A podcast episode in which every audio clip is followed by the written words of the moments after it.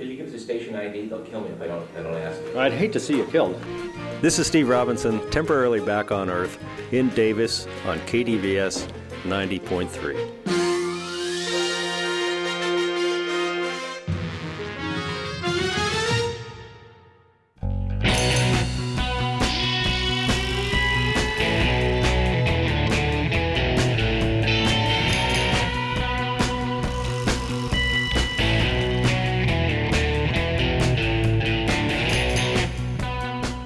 is Radio Parallax, a slightly different perspective from a slightly different view, with topics that include matters in science, technology, history, politics, current events, and whatever we damn well please. And now the host of Radio Parallax, Douglas Everett.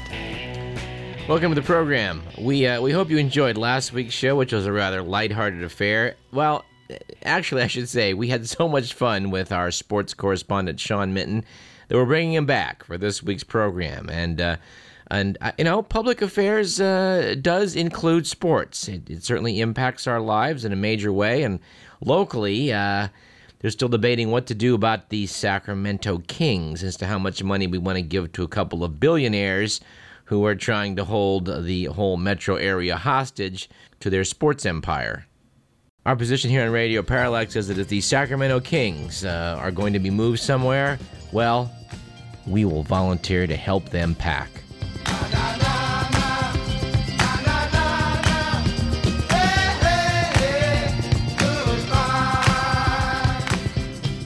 And doggone it, let's start the program by noting that the views expressed on it do not necessarily represent those of KDVS, any of our sponsors, or the University of California.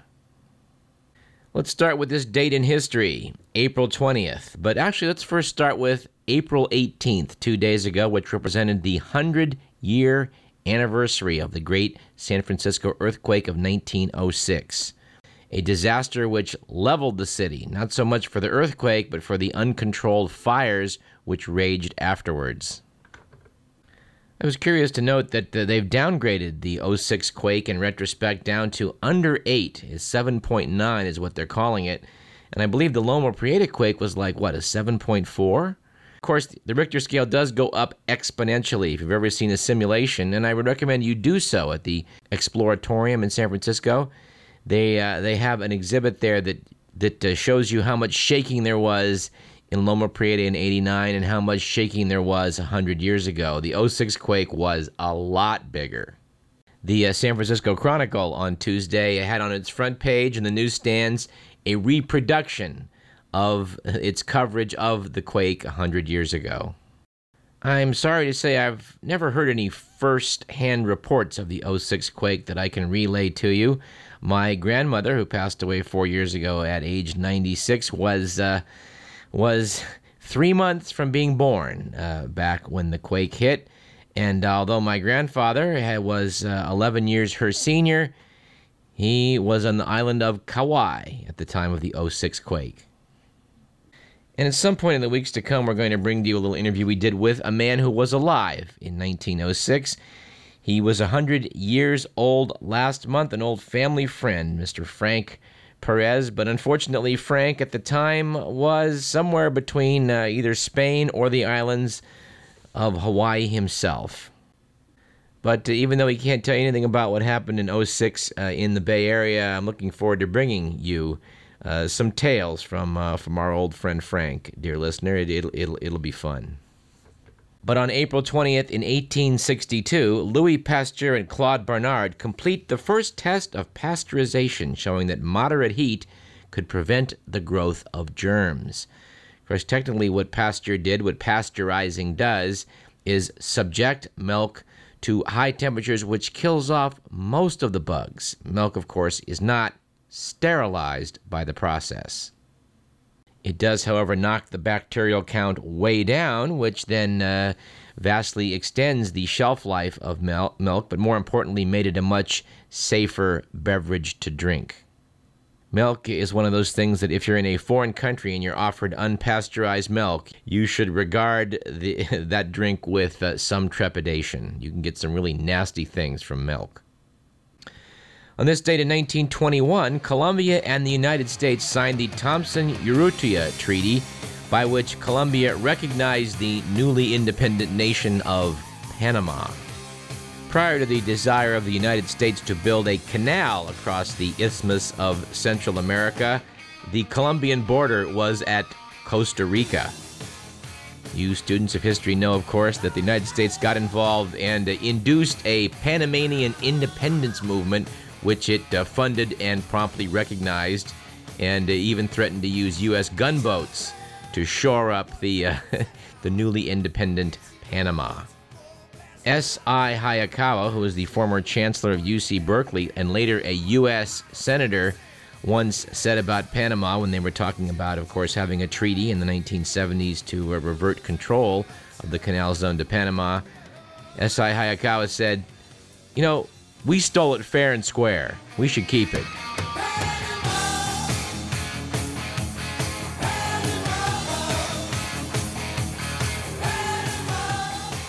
And this date, April 20th, 1939, Catholic churches throughout Germany displayed swastikas to celebrate Adolf Hitler's 50th birthday. And yes, there's an interesting uh, sidebar of history for you. There was a deal cut between the Nazi Party and the Vatican to basically dismantle some of the Catholic political parties in Germany in the 1920s, of which the Nazi Party was the beneficiary. Hitler's sister, taken into custody after World War II by U.S. intelligence, said that she felt her brother had never left the church. And uh, no, I don't recall them uh, going over any of that uh, when I took catechism uh, back in grade school. Although I do recall, to their credit, they did mention at the time of the Protestant Reformation uh, there were some problems with the Catholic Church.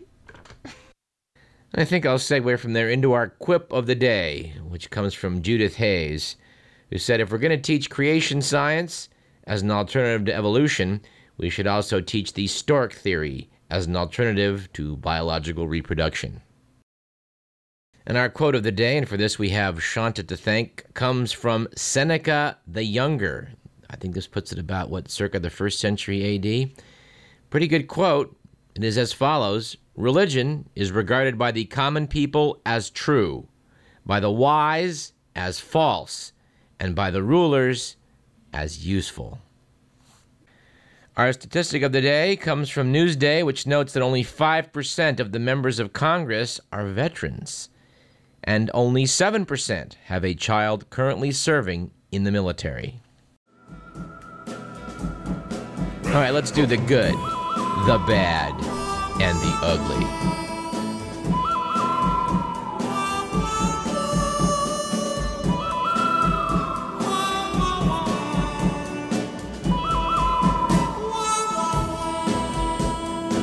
According to the Week magazine, last week was a good week for the American Trial Lawyers Association after a New York court awarded $1.4 million to a man who lost both his legs while drunkenly trying to outrun a subway train. Lawyers for Juan Soto, who was 18 at the time of the incident in 1997, presented evidence that their client had previously clocked speeds of up to 8 miles per hour on the treadmill at his gym and therefore should have been able to outrun the train if the motorman had braked in a timely fashion. Said lawyer Brian Isaac, it's the duty of any motorist to avoid preventable accidents. As far as we know, the defense was unable to present any evidence whatsoever about Mr. Soto's uh, clocked time running while drunk. You know, when you talk to people from other countries and you tell them this is the kind of thing that happens in America in, in American courts, they just look at you like, you can't be serious. But uh, we're not making these up. All right, we should note that uh, this week was judged a bad week for feminism after a new high school textbook in the Indian state of Rajasthan compared housewives to donkeys. In fact, the donkey is a shade better, the textbook instructs. You'll never catch a donkey being disloyal to his master.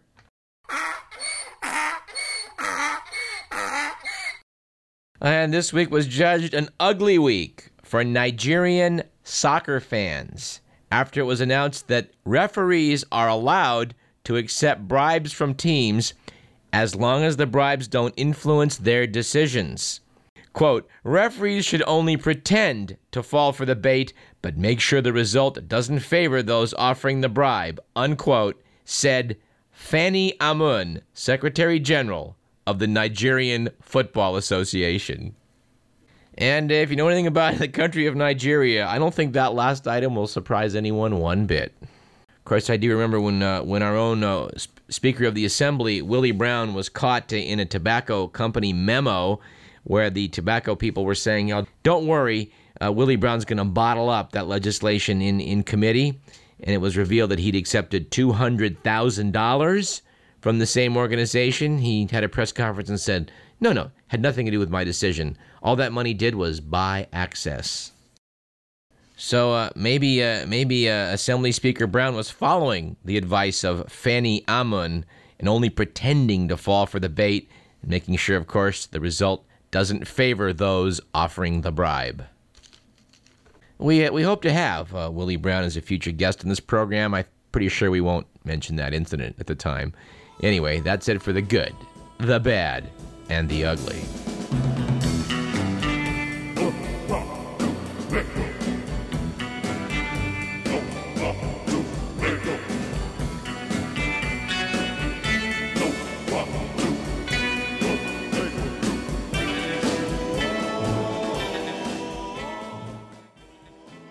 You know, we do enjoy the Week magazine. Uh, we also like their Only in America file, which I do want to quote from uh, for this particular show. This is a heck of an item. An Indiana middle school student was threatened with expulsion after he handed in a Swiss Army penknife he had brought to school by mistake.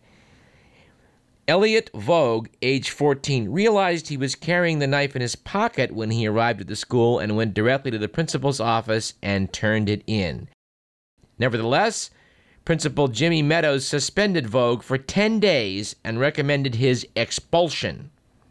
Conceding that Vogue is a model student who made an innocent error, Meadows said that the possession of weapons is a serious matter and cannot be overlooked. You know, when I hear a story like that, we just hope that the parents and, and the people in whatever community this happened in in Indiana will rise up and uh, and do what was suggested in in the immortal Stanley Kubrick film Doctor Strangelove, that uh, Principal Jimmy Meadows will get such a pranging that he'll be soon wearing the uniform of a toilet attendant. All right, let's go to an old friend of ours. He's been on the show a couple of times, I think, before, and it's time we brought him back. James Israel, publisher and editor of the Comic Press News. Welcome back, James. Hi, thanks for having me. Now, uh, we should note for our listeners, you, you really have become something of an institution at this point. This April 06 issue represents 15 years of publication. That's right. 15th year anniversary issue. Kind of makes me feel old just to say it, but I'm proud of it, you know? Well, I mean, yeah, I mean, there's something to be said for persisting. 15 years is a long time. That's right. I should note at this point that, uh, in, the, in the interest of disclosure, that this radio program does advertise in your publication, but that we receive nothing back from you by talking to you on the air. That's right. I don't even get a beer out of this. Well, you know, we might have a beer together. But... No, we can't. It's Plugola. Okay. It has to be completely separate. All righty then. I'll buy the beer. All right. All right, sounds good. You have to go through a lot of different cartoons to uh, to amass this uh, this this this issue every month. I mean, how? Oh, that's for sure. I kind of wish I could print more of the cartoons I go through. I have a a lot to choose from, but uh, we're kind of limited by space. Cartooning always has influenced people. I know in the 19th century, uh, was it Thomas Nast used to write for the New York papers, and, and the politicians at the time, I think the guy at Tammany Hall just said he didn't care what they wrote in the papers in New York City, but the cartoons. That made him nervous. yeah, well, you know, it seems like uh, these days, even without that, that Denmark incident, uh, a lot of editors are kind of trying to tone down, you know, everything in their papers, vanilla-ize everything, and, and there are cartoonists that complain about, you know, their editors asking them to, you know, not be controversial and stuff. Oh yeah, Rex Rex Babin takes a hit in the in the Bee that all these letters to the editor, they're always complaining about his cartoons. Uh-huh. There's a cartoon about that whole issue. In this current issue, Thomas Nast, who was a guy who did Yeah. these cartoons about Boss Right. Tweed way back when, hmm and kind of single-handedly brought this guy down, this corrupt dude. So this says uh, Thomas Nast, father of American political cartooning, who single-handedly brought down the notorious Tweed Ring, turns in a cartoon to today's big media publisher, and then it shows this publisher guy going looking at it and, and kind of just bored with it, and he says, "Can't you just be funny?" and that's kind of you know how it's devolved these days. The Bee used to print uh, Doonesbury for the longest time on its editorial pages, I think. oh yeah. Speaking of not funny, I do I do have to ask you: Is it a public service you're providing by printing Bizarro by Dan Piraro every month? Because I noticed that they resemble cartoons; they just are never seem to have humor in them. You don't think they're funny? no, I don't. Oh, gee, I'm sorry. A lot of people like that cartoon. Well, I like it. You know, I, I, I just wanted to put something in there that's not political. well, there you go. Yeah, because everything else is political. Yeah, it's it's not political, among other things. Yeah. Anyway, no, I like the rest of it. That's my only that's my only beef. I guess I'm entitled to one, eh? yeah. All right. You're entitled to one. Well, James, keep up the good work. Uh, 15 years, let, you know, hopefully you can do it for 15 more. Hey, can I put in a little plug about the Humor Times? Yeah, go ahead. Uh, the Humor Times is the subscription version of the uh, Comic Press News, and it has actually other cartoons that uh, Comic Press does not have, Uh huh. and it's and it's uh, you know available all over the world. Local people can pick up the Comic Press News free, and then the Humor Times is available anywhere. So I just wanted people to know that. I'm sure that our media savvy listeners, some of whom will be interested, will will uh, pursue this on their own initiative. Yeah, good. All right, James Israel, publisher and editor of the Comic Press News. Thanks for talking with us. All right. Hey, thanks a lot for uh, having me on, and uh, you're doing a great job with your show there. All right, thank you, sir. All right. All right.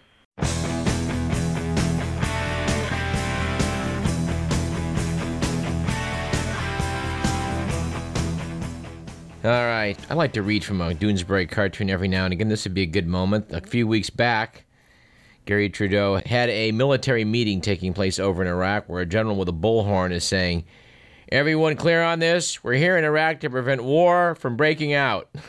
Any questions? And Ray, character Ray, goes, uh, Yes, sir. If there is a civil war, what side are we on? The general, The good side. We'd still be fighting evil, soldier. Ray, uh, Yes, sir. But which side is the good side? General, Um, to be announced. the guy looks at Ray goes, It's not easy like in Vietnam. Ray goes, Check that. We should note that in the real world now, six retired generals have called for Donald Rumsfeld to resign, accusing him of mishandling the Iraq War. These retired generals include Major General John Batiste, who commanded the Army's 1st Infantry in Iraq in 2003 and 4, and Marine General Anthony Zinni, former U.S. Central Command Chief. In an interview on NPR, retired Army Major General John Riggs said Rumsfeld created an atmosphere of arrogance at the Pentagon in which military advice in Afghanistan and Iraq was ignored or discounted. Last week, according to the Xinhua news service out of China, Bush issued a statement in support of Rumsfeld, saying the defense chief's, quote, energy and steady leadership is exactly what is needed at this critical period, unquote. In his own defense, the defense secretary said he was proud of his five year tenure as the Pentagon chief and suggested the changes he had pressed the military to make had aroused resistance and controversy. He flatly answered no when asked if he would consider resigning. Of course, we note that last Friday, White House spokesman Scott McClellan said the president believes that Secretary Rumsfeld is doing a very fine job. And we're not sure if that has any connection to Scott McClellan resigning yesterday. The Bush White House noted with some fanfare that Karl Rove, Bush's chief political strategist, will play a uh, reduced role in the administration as as he seeks to prevent a major Republican loss next November in the congressional elections. This probably has more to do with the fact that uh, Mr. McClellan um, seemed to have lost some credibility with reporters when he said in 2004 it was, quote, totally ridiculous, unquote, to suggest that Karl Rove was involved in the leak of the identity of covert CIA officer Valerie Plame. Of course, we hope you're following that story. It has turned out that despite McClellan's sweeping denial, both Rove and Vice President Dick Cheney's chief of staff, Lewis Scooter Libby, had discussed the covert officer with reporters. So, as far as I can see, uh, McClellan is another Ensign Rabinowitz. We mentioned a few weeks back on the Star Trek scenario where Andy Card is one of the um, superiors that Scooter Libby was referring to. Well, of course, there was Andy Card, who was Libby's corresponding person with President Bush. There was President Bush himself. There's Dick Cheney, and then there's Karl Rove. So, um, of the five people you might consider to be above Scooter Libby in this scenario, two have now resigned, and one is sort of um, stepping down. We're wondering why it is that uh, that uh, Special Pr- Prosecutor Patrick Fitzgerald hasn't uh, indicted Karl Rove. I don't know. I don't know. They said that uh, you know there was more to come in that story. Well, we're still waiting. Since everyone seems to concede that Karl Rove spoke to reporters about Valerie Plame. Anyway, we didn't talk too much about that issue of the uh, the anti-Prophet Muhammad uh, protests, or at least they were protesting the cartoons published in a Danish paper. A lot of uh, press outlets in this country simply refused to publish those cartoons for fear of backlash from Muslims. I don't know. As far as I know, we still have freedom of the press in this country up to a point, of course. Uh, I think you know the point to publish cartoons uh, I don't know. Seems like it ought to be pretty clear. But, uh, you know, in order to not offend Islamic sensibilities, most publishers uh, held back. Is that a good idea? Is that a bad idea? Um, I don't know, dear listener. What do you think? Why don't you drop us a line at info at radioparallax.com and let us know what you think. We did note uh, something didn't get a lot of press here in the United States. They jail people over in Europe for their opinions. In early March, an Austrian court sentenced British historian David Irving to three years in jail for something he said. In two 1989 speeches in Austria, Irving, a notorious Holocaust denier, claimed that only 74,000 Jews perished in Nazi concentration camps and that they died of natural causes. Writing in the Los Angeles Times, Scientific American columnist and former Radio Parallax guest Michael Shermer said, It's a classic slippery slope. If people can be jailed for denying the Holocaust, what's to stop authorities from outlawing other unpalatable ideas, including religious beliefs and political dissent? For freedom of speech to have any meaning, it must be applied indiscriminately. And on that note, I think we should head for a break. Uh, you're listening to Radio Parallax KDVS 90.3 FM. I'm Douglas Everett. When we come back, we'll again speak with our uh, one of our favorite guests, our own sports correspondent, Sean Minton.